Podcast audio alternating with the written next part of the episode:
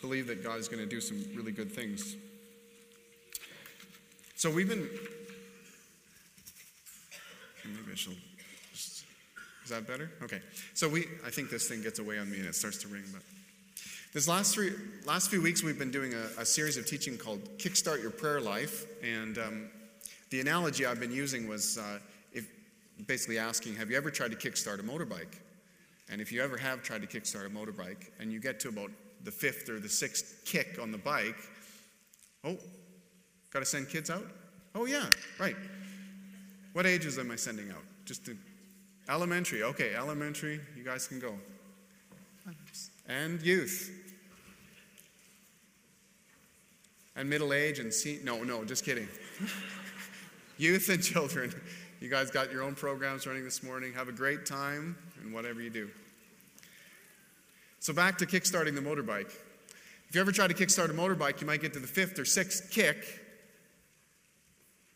and it doesn't start, and you start to lose hope. You think, is this thing ever going to start? And some personalities will just keep going, and some personalities will quit. And starting a habit of regularly interacting with God through prayer is a little bit like kickstarting a motorbike, I think. Because a lot of us have, you know, and there's probably lots of different people here today. There's probably people who, you never really prayed to God. You thought about God a little bit, but you never really prayed to God. And so there's probably a lot of people there. And there's some people who maybe you've tried to pray to God, and then it got discouraging or too puzzling, and you didn't go any further. Or maybe people, they really made it a priority to begin a prayer life with God, and they really sensed that that was something they wanted to do and they should do, and then over time that sort of dissipated, and there wasn't a lot of energy in it, or, you know, and they quit, right? A little bit like kickstarting the motorbike. And so we've been saying, what are some of the things we can talk about that will help us to be able to take either very first steps with prayer or some successive steps to help us get things going, right? What are some of the things that we could do to help the motorbike of prayer to take off? So the first week we talked about, we were looking at the Lord's Prayer. And so just before the Lord's Prayer, which is the famous one, and we'll recite it in a little bit here, so you can hang on. We'll all recite it together, and we'll see how much we remember, because some of you recited it in school when you were a kid, and some of you didn't, and some of you have it memorized in King James, and some of you don't, and we'll do that in a bit. But just before Jesus taught his disciples the Lord's Prayer, it says in Luke chapter 11 that the disciples were looking at Jesus. They saw him praying on his own. So he's praying, Jesus praying to God the Father, and they went over and they said, hey, teach us to pray. Teach us to pray. It's not like these guys had never prayed before, but when they saw how Jesus prayed, they were like, oh, there's a whole new level. There's so much more. We really want in on the action of what Jesus is doing. We'd like to be able to pray to the Father like he prays. And so that was the place to begin. And so we've said as a church, this is our number one priority going forward, is to learn to be a praying church. And I think I said in the last message, I said, you know, over the next year, we're going to take these steps. Now, I didn't mean that to be that this is just a one-year, one-hit wonder, and then we'll move on to the other thing, because we'll be sort of bored with that, and we'll want other things. No, this is something that we need to grow in over a long, long journey. And so we thought the very best place to start with this very specific journey was to say, God, teach us to pray. Even if you've prayed lots in your life, if we all just took the position of being an eager beginner, knowing that Jesus can teach us so much about prayer, I think that that's a great place to begin. So let me just say this. If you are a regular at Hillcrest, you say, hey, this is my church home. I call Hillcrest my church home. And you want to know about where we're going in the future, and you weren't here on November 1st, listen to the November 1st podcast. So just go to our website, click on the audio, and November the 1st. It's probably the most telling message of where we're going in the future that's been delivered in the whole last year. Okay? So November 1st, if you say, I really like to know where my church is going so I can get on board with that, or I just want to have more of an insider's understanding of where is Hillcrest going, November 1st was specifically for you. So check that podcast out if you didn't happen to be here on November the 1st. All right, so Teach Me to Pray was the first week. The second week, we talked about adding to that prayer, Teach Me to Pray, the word Father. Of course, we are approaching God as a father, and we talked about how God was a good father, and he gives good gifts to his children, as we looked at that passage. We talked a little bit about the obstacles and the fuel for prayer. So I had my Husqvarna hedge trimmer up here, and I was showing you the choke, which you can't start the engine when the choke is on. And a lot of people don't take off in prayer because something's choking it out. And we talked about lots of things that are obstacles. The one I really focused on was the choking effect of shame in our lives and how that actually stops us from praying because we feel like we're not good enough to approach God, and so then we don't. Of course, we worked through that a little bit. We talked about how the way to approach God is not based on your own goodness. The way to approach God is based on what Jesus has done, right? He's made the way open for us to approach God. And so there was an exchange that happened. Jesus took our place on the cross, and in exchange, we get to take his place before in relationship with the Father, right? So all those disciples who were enviously looking at Jesus and realizing he had something with God the Father that they didn't have, he comes along and says, hey, you want me to teach you to pray? Start with this one word, Father. Father. He's your Father. Amazing thing. So that's where we went with the second week. So today we want to move on to the next thing together. But let's see if we can recite the Lord's Prayer together. See if we can recite the Lord's Prayer together. I'm going to see if I can get it in front of me so I can lead us better, because I always get confused when we get to forgive us our, is it debts or trespasses? And then everyone says it differently. So the one I have in front of me is debts this morning. Oh, we got it up there too, so we're going to be really good. Okay, do you want to stand? Let's stand and let's, again, if you already have a habit of praying, pray this prayer. If you don't have a habit of praying, just recite the words and we'll do it together, okay? Our Father, which art in heaven, hallowed be thy name. Thy kingdom come. Thy will be done on earth as it is in heaven. Give us this day our daily bread, and forgive us our trespasses as we forgive those who trespass against us. And lead us not into temptation, but deliver us from evil. For thine is the kingdom, the power, and the glory, forever and ever. Amen. You may be seated. Well, clearly it is trespasses, even if it's... that actually puzzles me, because that's the King James Version, and I'm pretty sure that's what I learned growing up, but maybe it's been updated, or I'm not sure what. Anyhow, so we'll solve that puzzle after church today, figure out why we still say trespasses when I think it does say debtors.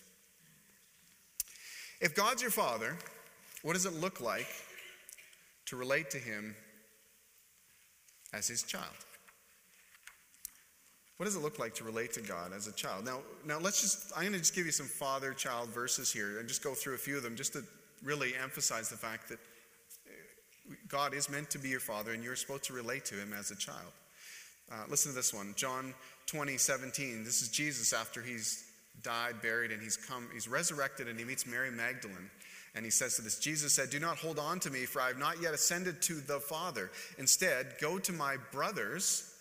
So he's identifying this spiritual family dynamic that exists even between him and others. Go to my brothers and tell them, I am ascending to my Father and your Father, to my God and your God.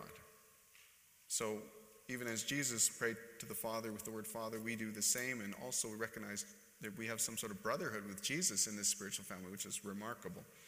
2 Corinthians 6:18 says, and I will be a father to you. You will be my sons and daughters, says the Lord Almighty. Mark 10:14-15, when Jesus saw this, he was indignant. What did he see? His followers were shooing the kids away. He said to them, let the little children come to me and do not hinder them, for the kingdom of God belongs to such as these. Truly, I tell you, anyone who will not receive the kingdom of God like a little child will never enter it. So he's emphasizing how we're to come to God. That phrase, kingdom of God, just to explain it real, The kingdom of God is anywhere where Jesus is the king. So if a person says, okay, Jesus, you can lead my life, that's the kingdom of God, right where they are. They are a subject of the kingdom, I guess you could say. They say, you can be the boss. You can be the, lots of words we use. Spiritual words like Lord or stuff like that. But boss, leader, guide, you can be in charge. You can call the shots. You can be the king, and I'll be part of your kingdom. So the kingdom of God, I know when I used to pray the Lord's Prayer as a kid, I would imagine knights riding into battle, the kingdom of God, or something like that. But realistically, when I say, your kingdom come, it can be that, but it more personally is a prayer for him to be in charge of me. Your kingdom come here on earth. Well, I really can't make you say that or mean that. I really can only choose that that's true of me. So when I say your kingdom come, I can imagine armies serving God, but really there's only one soldier I can give that order to. There's only one heart that I can say that to, and that's this one. So when I say your kingdom come, I'm talking about God being the king of my life. Let's keep going. Matthew 18:3 says, truly I tell you, unless you change and become like little children, you'll never enter the kingdom of God. Luke 10:21, at that time Jesus, full of joy through the Holy Spirit, said, I praise you, Father, Lord of heaven and earth, because you've hidden these things from the wise and learned and revealed them to little children. Yes, Father, for this is what you were pleased to do. And then Galatians 4:6, because you are his sons, God sent the spirit of his son into our hearts, the spirit who cries out, Abba, Father. And Abba's, it's a great Swedish band, but it's also, it's a word of affection. It's a word of, it's like affection, like dad or daddy or father. And then Psalm 131, 1-2. It's an interesting one. It says, my heart is not proud, Lord. My eyes are not haughty. I do not concern myself with great matters or things too wonderful for me. But I have calmed and quieted myself. I'm like a weaned child with its mother. Like a weaned child, I am content. So today I want to talk about praying like a child. Praying like a child, okay? So we've gone through, asking the Lord to teach you to pray, and then seeing the Lord as your Father, and how those are great stepping stones, great first steps to make. But here we talk about praying like a child. What do children ask for when they ask you for stuff? Or when you were a child and you asked your parents for stuff? They ask you for everything and anything. A child will ask about anything. And sometimes we might not give them what they ask because it's preposterous or it's ridiculous or it's too expensive or whatever. But they'll ask about anything. Well, how often do they ask? Repeatedly, all the time. And they'll ask and ask and ask and ask, and it's amazing how they can wear you down, and suddenly you're buying something you didn't think you would be buying.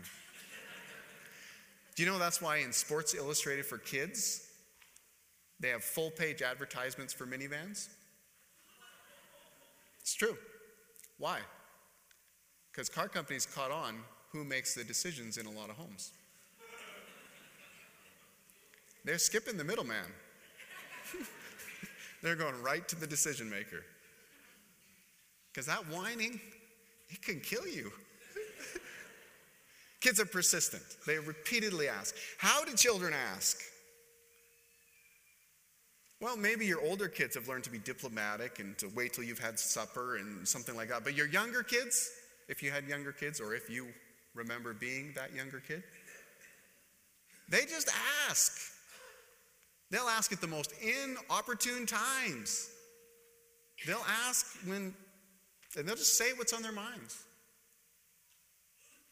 They don't filter their words. I want that. I also noticed that kids are really unfocused with their requests. You know, they could be on a trail of thought where it's like, I want this, and then suddenly, oh, look, a bird, and then suddenly I want this, and, you know, and they're just all over the place with their things. And you know what? I got thinking a little bit about how if I'm supposed to approach God as a child, that this was sort of reassuring to me. Because one of the things that comes to my own prayer life is I often feel like I'm so unfocused. Like I go to pray, and it's like, okay, I'm going to be really focused in on these things. I might have even made a list for myself to try to keep me focused. But I start praying, and then I sort of get off to thinking about this thing, and then, oh, I stop praying. Oh, sorry, God, I'm sorry, I'm so unfocused, you know, let me focus in again, and I start zooming in and maybe check my list, and I'm going to do this, and I start praying again, and then start thinking about something I saw on TV or in the news, and then, oh, I stopped praying again. I was so disturbed about this, I talked to a guy who was really, you know, sort of way ahead of me in spiritual things, and I told him about this dynamic. I said, I'm no good at this prayer thing. I'm totally, like, distracted. I have a distracted mind, and I don't, you know, I said, what do I do? Am I pretty much a write-off in the prayer department? And he said, Steve, I'm quite encouraged by the way you describe your prayer life. I said, really? And he said, yeah. He said, because every time you turn your mind back to God, it's like an act of worship. And that really encouraged me, because I thought, boy, when I pray for like 5 minutes, I turn my mind back to God dozens of times. So there's dozens of acts of worship in a 5-minute span. I thought, boy, I'm really efficient with my prayer life. But that actually did really encourage me, because I was quite discouraged. I thought, man, someone more focused, more disciplined, more like centered in on God, they got this case. But then I realized, no, I think we all experience this to some degree, where that the mind goes somewhere else, we get distracted, and we're very much like a child. We have our, you know, don't take this the wrong way, but it's like we pray ADD prayers, you know? We're like, look, a bird. Oh, right, I was praying. And I don't think that is something that God despises. In fact, I think that's something that God delights in. We often look at the adequacy of our prayers and we give up, thinking that something is wrong with us. But God looks at the adequacy of his son, Jesus, and he delights in our sloppy, meandering, childlike prayers. Now, if you're going to pray, having said that, I'll give you something just to move it out of the way, get it on the plate, and then we'll move on. I still think it's important to think through how you're going to discipline yourself in prayer. I think that's important. So I'll give you a counterbalance to that. Let me give you 7 tips. These are simple. So far in this series on prayer, I haven't given you very many practical tips. And I thought, the people who love practical tips are dying. Or they don't like me. So let me give you 7 very simple suggestions on how to spend time with your Father. Okay? And I'll give them real quick. Okay? So if you want to jot them down or whatever. But number 1, especially if you want to establish like a morning routine. I've been trying for years to establish a morning routine, but our house is like, we rock and roll all night and party every day. That's what we're like, okay? So it's really hard to establish a morning routine, because nobody wants to go to bed. Everyone wants to just suck everything out of every day, and nobody wants to go to bed. So the number 1 thing was to get to bed. That was my first tip. 7 simple suggestions. Get to bed. And so I have to really, some of you know that I have a new routine. I read to my kids, and then I kick them out of my room. And that's how I love them. But it's how I get to bed, right? I get into the bed, because I know my temptation is when I read to the kids, and if I put them to bed, then I'll go down and go on the internet, surf the net, or go watch a TV show, and I'll lose my chance to get to bed. So I actually have to be in the bed to do my last thing of the day. So I get to bed, read to my kids, and then I go, get out of here. Go to your rooms. I love you, by the way. And then I actually get to bed. So first thing is get to bed. The second thing is get up in the morning. Now, you can pray in your bed. You can pray anywhere. God can hear your prayers anywhere. But I know one thing for sure. If I say, I'm just going to stay under the covers this morning and pray, I won't really succeed too many times. So I actually have to get out of bed. So I get up. Number 3 is get awake. Now, for me, a shower helps with that. Other people, coffee is the get-go. You know, it's the thing that they have to go to get awake, right? But get awake so that you can actually pray. Because I've done the one where I've just sort of crawled out of bed and, you know, tried to sort of quickly go over and pray, and I'm asleep in a chair or asleep on the floor or asleep on a counter. You know, you got to get awake. Okay, number 4, get to a quiet place. So now this requires some forethought. What would be the best spot in my house? Or maybe it's away from your house. Maybe it's somewhere, maybe it's in your truck, or maybe it's at a restaurant early in the morning, or maybe it's someplace at your workplace where you could go to and be alone. Get to a quiet place where you won't be disturbed, and you can pray. Number 5, get comfortable. And you say, oh, but what about praying on your knees? Well, I've tried praying on my knees, and I can do it for a little bit, but then I get really uncomfortable. I end up sort of switching to a comfortable position to continue in prayer. So you can start on your knees, and that's all good if that works for you. But I'd say get comfortable, because if you want to spend time with God, and really you're creating a space for intimacy to happen. Right? You can't force intimacy. Have you noticed that in any of your relationships? We are going to spend some quality time, you and me, right now. Quality.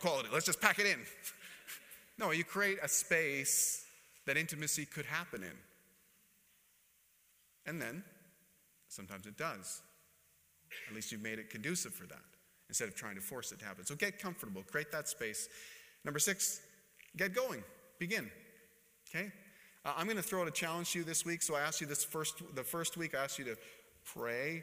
Lord, teach me to pray. And then last week, I asked you to add to that prayer the word Father. So these are baby steps, but this is a big step this week. I'm going to ask you to try to pray for 5 minutes a day. 5 minutes a day. For some people who are like type A personalities, you're hating these baby steps. You're like, let's just get to the 1 hour prayer extravaganza. No, 5 minutes. 5 minutes. Because what's the thing is that for most people, it's the consistency of prayer that's the challenge. That's the real challenge. And if your prayer, you say, I want to just go right to the extreme prayer and 2 hours a day. Well, you'll do 2 hours, then you'll do 20 minutes, and then you'll quit the third day. Just do it every day. So I'm going to ask you to take baby step number 3, and that's 5 minutes. There's other steps to come, but would you attempt to pray? Lord, teach me to pray. Talk to him as your Father, and do it for 5 minutes. Now, some of you realize I also talked about some other things, praying for people you're responsible. So that could be your family. That could be your coworkers, or maybe people that you're responsible for at work or stuff like that.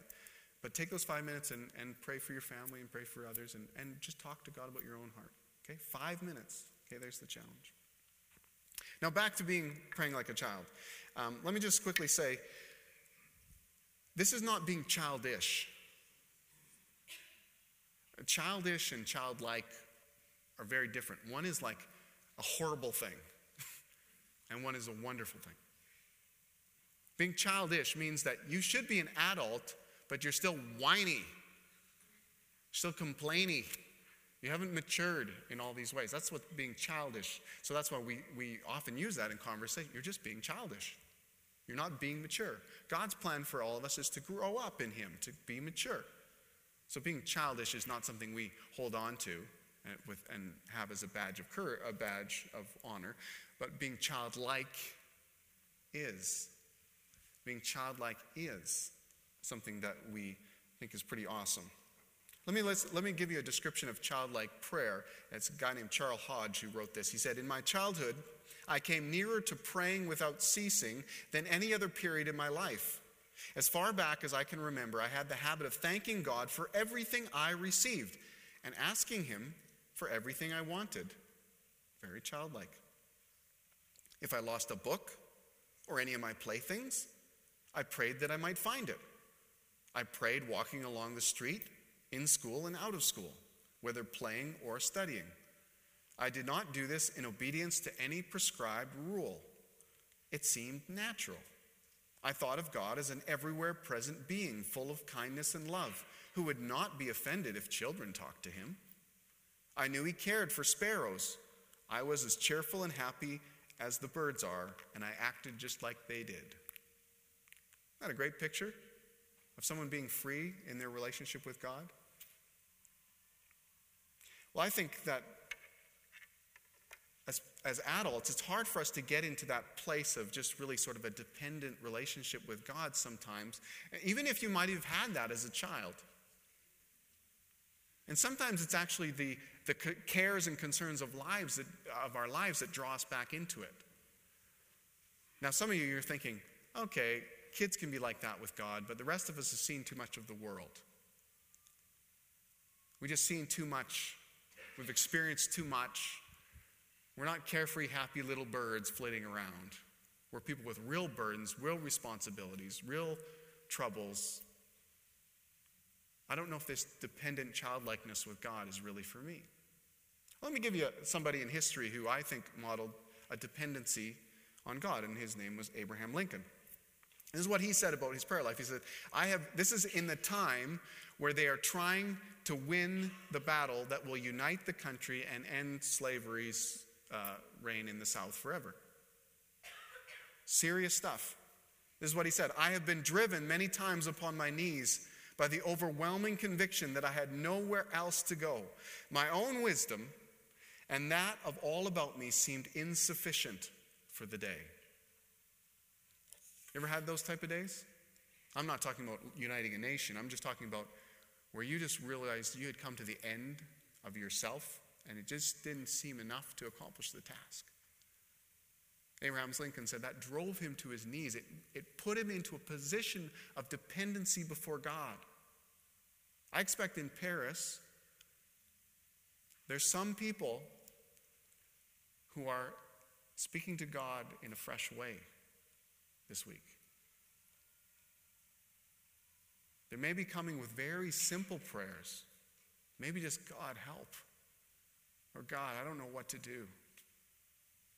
Or, God, I'm so afraid. So rather than our responsibilities and the things that we've seen in life leading us to cynicism, which is probably the absolute opposite of childlikeness, it can have the potential to lead us towards a simplicity with God again. And I believe that's what God wants to work out every time we're in those tough situations. I wrote this: sometimes trying circumstances of life bring us to a place of dependence on God. But dependence on God is not just for impossible situations, it's for all of life.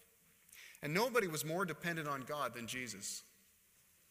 You know, you look at, okay, who are we hold up as the pinnacle of living as, you know, I mean, he's God and he was man, and that's a lot to figure out. But to live a perfect life as a man, here's Jesus, and was he that independent, you know, rugged individualist who just did things on his own? No, shockingly, he actually takes this position of dependence before the Father that's I think sort of stunning when you hear it in his own words. Let me give you some of his own words. He said, Jesus gave them this answer, very truly, this is John 5:19. Very truly I tell you, the Son can do nothing by himself. He talked about himself. I can do nothing by myself. I can only do what I see my Father doing, because whatever the Father does, the Son does. He's saying, I am dependent on the Father. This is Jesus. John 8:28, Jesus said, when you have lifted up the Son of Man, he's talking about his death, then you will know that I am he and I do nothing on my own but speak just what the Father taught me. Wow. I don't do anything on my own. I do it in dependence on the Father. I don't even speak on my own. I speak in dependence on the Father. That's amazing. John 5:30, by myself I can do nothing. I judge only as I hear, and my judgment is just, for I seek not to please myself but him who sent me. So he does what the Father does, says what the Father teaches him. He lives to please the Father. John 12:49, for I did not speak on my own, but the Father who sent me commanded me to say all that I have spoken. So he didn't just do the Sermon on the Mount or the Lord's Prayer just out of his own. No, he's in dependence on the Father. John 17:20. Actually, I'll skip that one for now. All these things we're just saying, Jesus modeled this dependency. He not only said, be childlike when you approach God. Come to him in dependence.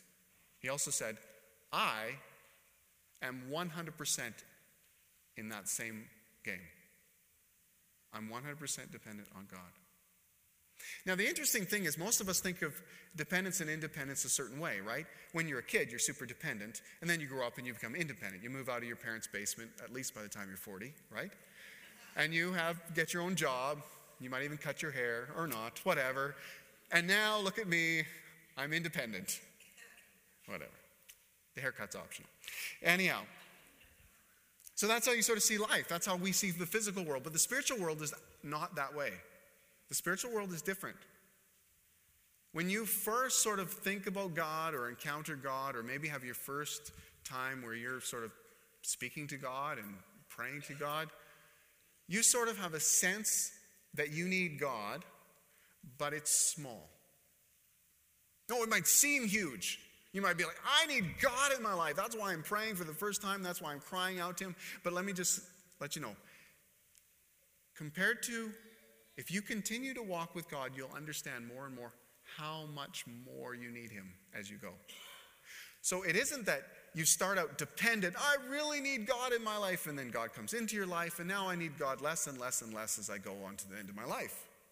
No, in fact, it's the opposite way around. It's, I really need God in my life, and you realize that, but then as you continue to walk with God, you continue to walk in dependence on him, you realize, I need him more and more and more and more. So that's why some of you who are in your 70s and 80s,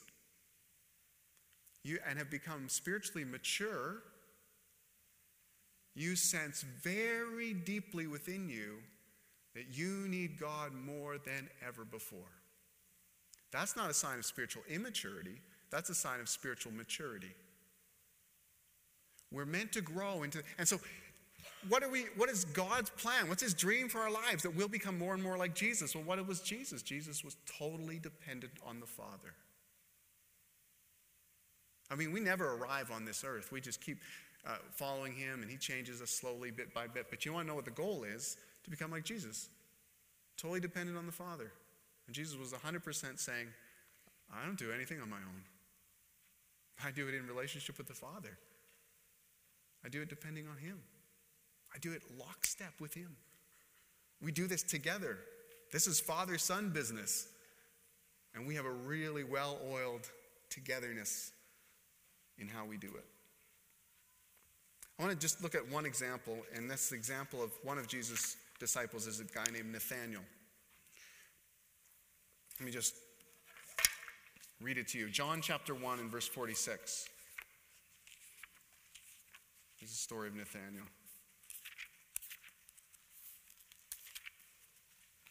It's about that far into your Bible if you've got one in front of you on the bench there. Most of the way through. Matthew, Mark, Luke, John, all the good baby names. Okay, John chapter 1, verse 46. Oh my goodness, my eyes. Okay, I'm going to hold it about 8 feet away from my head. See it. It says, Philip, yeah. Philip, like Andrew and Peter, was from the town of Bethsaida. I'm going to back up a bit. And Philip found Nathanael and told him, we found the one Moses wrote about in the law and about whom the prophets also wrote, Jesus of Nazareth, the son of Joseph. Nazareth? Can anything good come from there? Nathanael asked. Come and see, said Philip. And when Jesus saw Nathanael approaching, he said of him, here truly is an Israelite in whom there is no deceit. How do you know me? Nathanael asked. And Jesus answered, I saw you while you were still under the fig tree before Philip called you. And then Nathanael declared, Rabbi, you're the Son of God. You're the King of Israel. Now, I want you to look at his initial reaction. Philip said, hey, we found the Messiah. You know, the one that the Old Testament, all this part, prophecies and everything that's talked about the Messiah coming. And we found him. Oh, really? Yeah, he's from Nazareth. Nazareth. You almost imagine Nathanael going, Nazareth, spit, you know, just like, come on. You know what I think about the people from Nazareth. Remember that party the other night and the Nazareth boys showed up and we had it out? And oh yeah, those guys. You're telling me that the Messiah, God's promised one, the hope of the Jewish people and he didn't maybe know, but the hope of the world is kind of come from there. Nathaniel was prejudiced. He was. He was prejudging anyone who came from Nazareth. So when Jesus comes along, he says, "Here truly is an Israelite in whom there is no deceit." What? Really? Well, I think Jesus is speaking the truth. Here is a guy where his sin, his hang-ups, his issues are right on the surface. He's not hiding them. He didn't say, "Oh, you're from Nazareth. Well, nice to meet you. I heard there's a lot of nice people from Nazareth."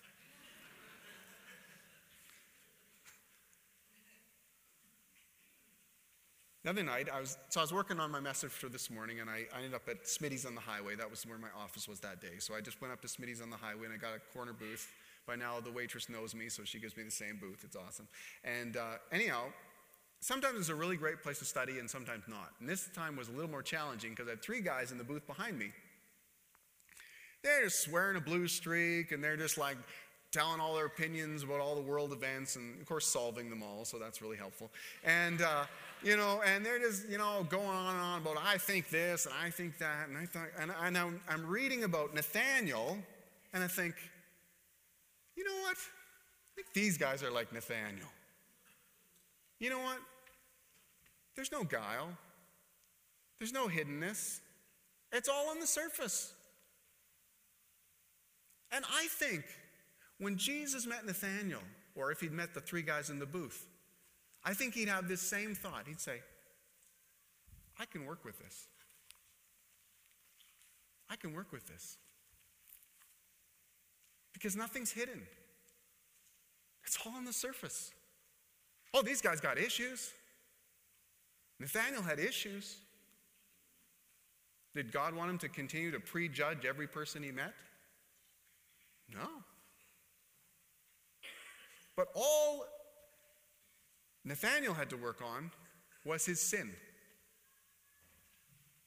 There's another group that Jesus ran into, which was much harder for Jesus to really have any impact on, and that was the people, they were called the Pharisees, and they were religious people who gave off, they projected an aura that they had it together. So when Jesus tried to impact them, he had to first confront their facade, their faking it, the mask that they wore. And so it was much harder for Jesus to make, because Jesus wanted to deal with their sin too, but no, they wanted to pretend like they didn't have any sin, like nothing was wrong with them, that they had it all together. And so for Jesus to impact them, he had to lead them out of their hypocrisy, then he could lead them out of their sin. For guys like Nathaniel, it was like, oh, it's all on the surface. It's really easy. Well, not only Jesus could do it, but they were so much closer to what God wanted them to be because they were being real. So it was easy for Jesus to begin to work with the raw material of a guy like Nathaniel. How does that apply to us? I want to say, don't try to get prayer right as much as you try to get prayer real. I mean, sometimes we want to make a formula of it, or we want to get the right words, we want to impress other people, and that's what the Pharisees of the day were doing. They were trying to impress people with their prayer. And you know what? I think God delights in the people who come to him just as they are, and when the real you meets the real God, I think that's what he's looking for.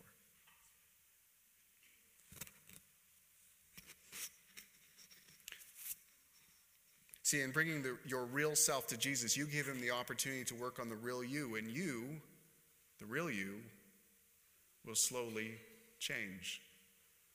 And it'll be real change. The kingdom will come. The kingdom will come to this little circle. And his will be done in this little circle. You'll end up less selfish. Jesus will rule and reign more and more. He'll be more the king of your life. So don't be paralyzed by who you are. Begin with who you are. Come messy like a little child. Come dirty like a little child. Come distracted like a child. Come selfish like a child. Come afraid like a child. Come just like you are. See, I don't think Nathaniel was too gruff for God. I don't think Jesus was looking at him and saying, this guy's not religious enough. He loves to work with authentic people. And a real person's journey to be more like God is straightforward, right? They're not hiding. So come as you are and come like a child.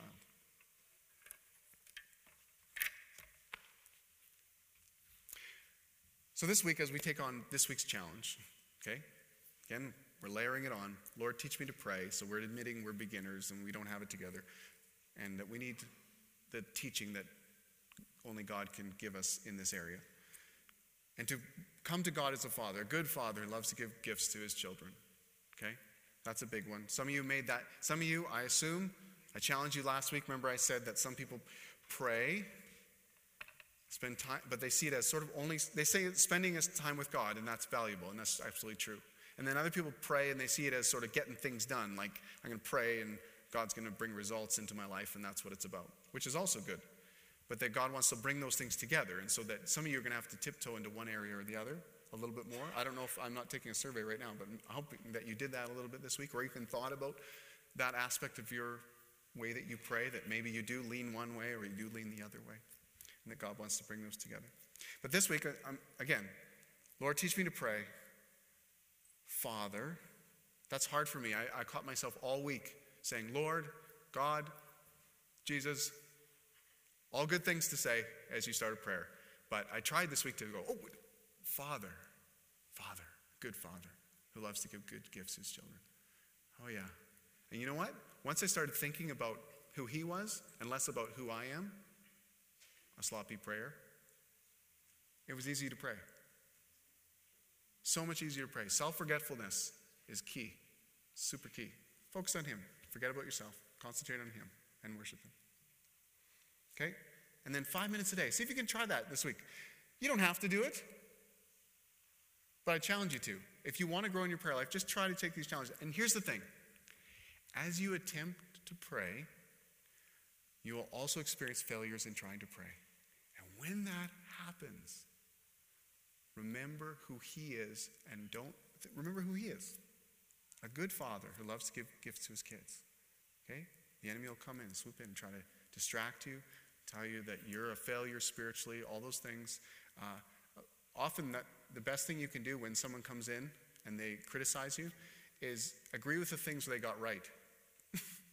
Right? Yeah, you're right.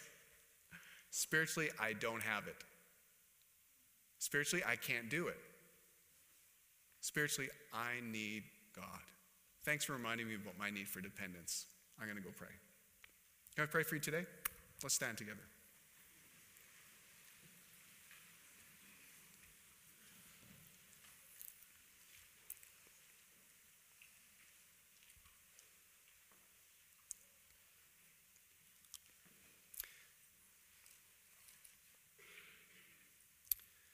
Father, thank you for your graciousness to us, that as we try to follow you and even try to pray and interact with you, that you help us. And the Bible says your spirit helps us in our weakness. Even when we don't know what to pray, you help us. So God, I thank you that this process is not dependent on who we are, but as we look to you, we can depend on you. We depend on you to relate to you. It's amazing. So thank you so much for your grace for us. Thank you so much for your love for us. Thank you that you've called us into relationship with you. All the things that we have in that are astounding to us. We thank you that we get to be your sons and daughters. Thank you. I don't fully understand this one, but that somehow we enter into some sort of brotherhood with Jesus. Thank you for that, God. And thank you in advance, because I expect through the years we'll get to figure that one out more, and that'll become even more precious. But right now, I thank you, because I'm pretty sure it's a treasure that is yet to be discovered. But God, we just thank you so much for all that you've given us and the access that we have to you We wouldn't trade it for anything. There's nothing else that would be worth trading it for. Being able to call on you, being able to come to you, being able to know you is the greatest treasure of all. So God, I pray that you would help us to pray, teach us to pray, and take us the next step. And Lord, when we get discouraged, bring us back to focusing on you and you alone. I thank you that this relationship, the one we have with you, is not mainly defined by us. We're the junior partner. It's defined mainly by you. And so it's something we can always rejoice about, always be thankful about, because at the other end of the relationship, we get to be in relationship with you. So we thank you. We praise you. I pray for everyone who's here this week. I pray that you just really watch over them and guide them. Especially people who are taking a little baby step. They're drawing their attention back to you this week. They say, oh, God, I'm going to kickstart the bike again. I kick the bike again. And I'm going to persevere because I believe that I'm meant to be propelled forward in my life through interaction with you, through prayer and engaging with you. So, Lord, would you just guide us and lead us? We love you. In your name. Amen. We're going to turn things back to the worship team. They're going to lead us a little bit. But, if you came this morning and you really would like someone to pray with you or talk with you, there's going to be myself and there's other mature leaders who are going to be up here as well. And we're just going to be up at the front. If you want to catch us afterwards, we're going to make this a place where people can pray and chat and have spiritual conversations. And we'll make the entryway a place where people can just visit and hang out and meet and greet one another and all that stuff, okay? So, but we'll just sing a song first before we pray here, or before we allow that to happen, and then we'll turn things over to... So, Kurt, maybe you can give us a cue at the end of the song just to allow us to enter into prayer. Anyway, God bless you guys.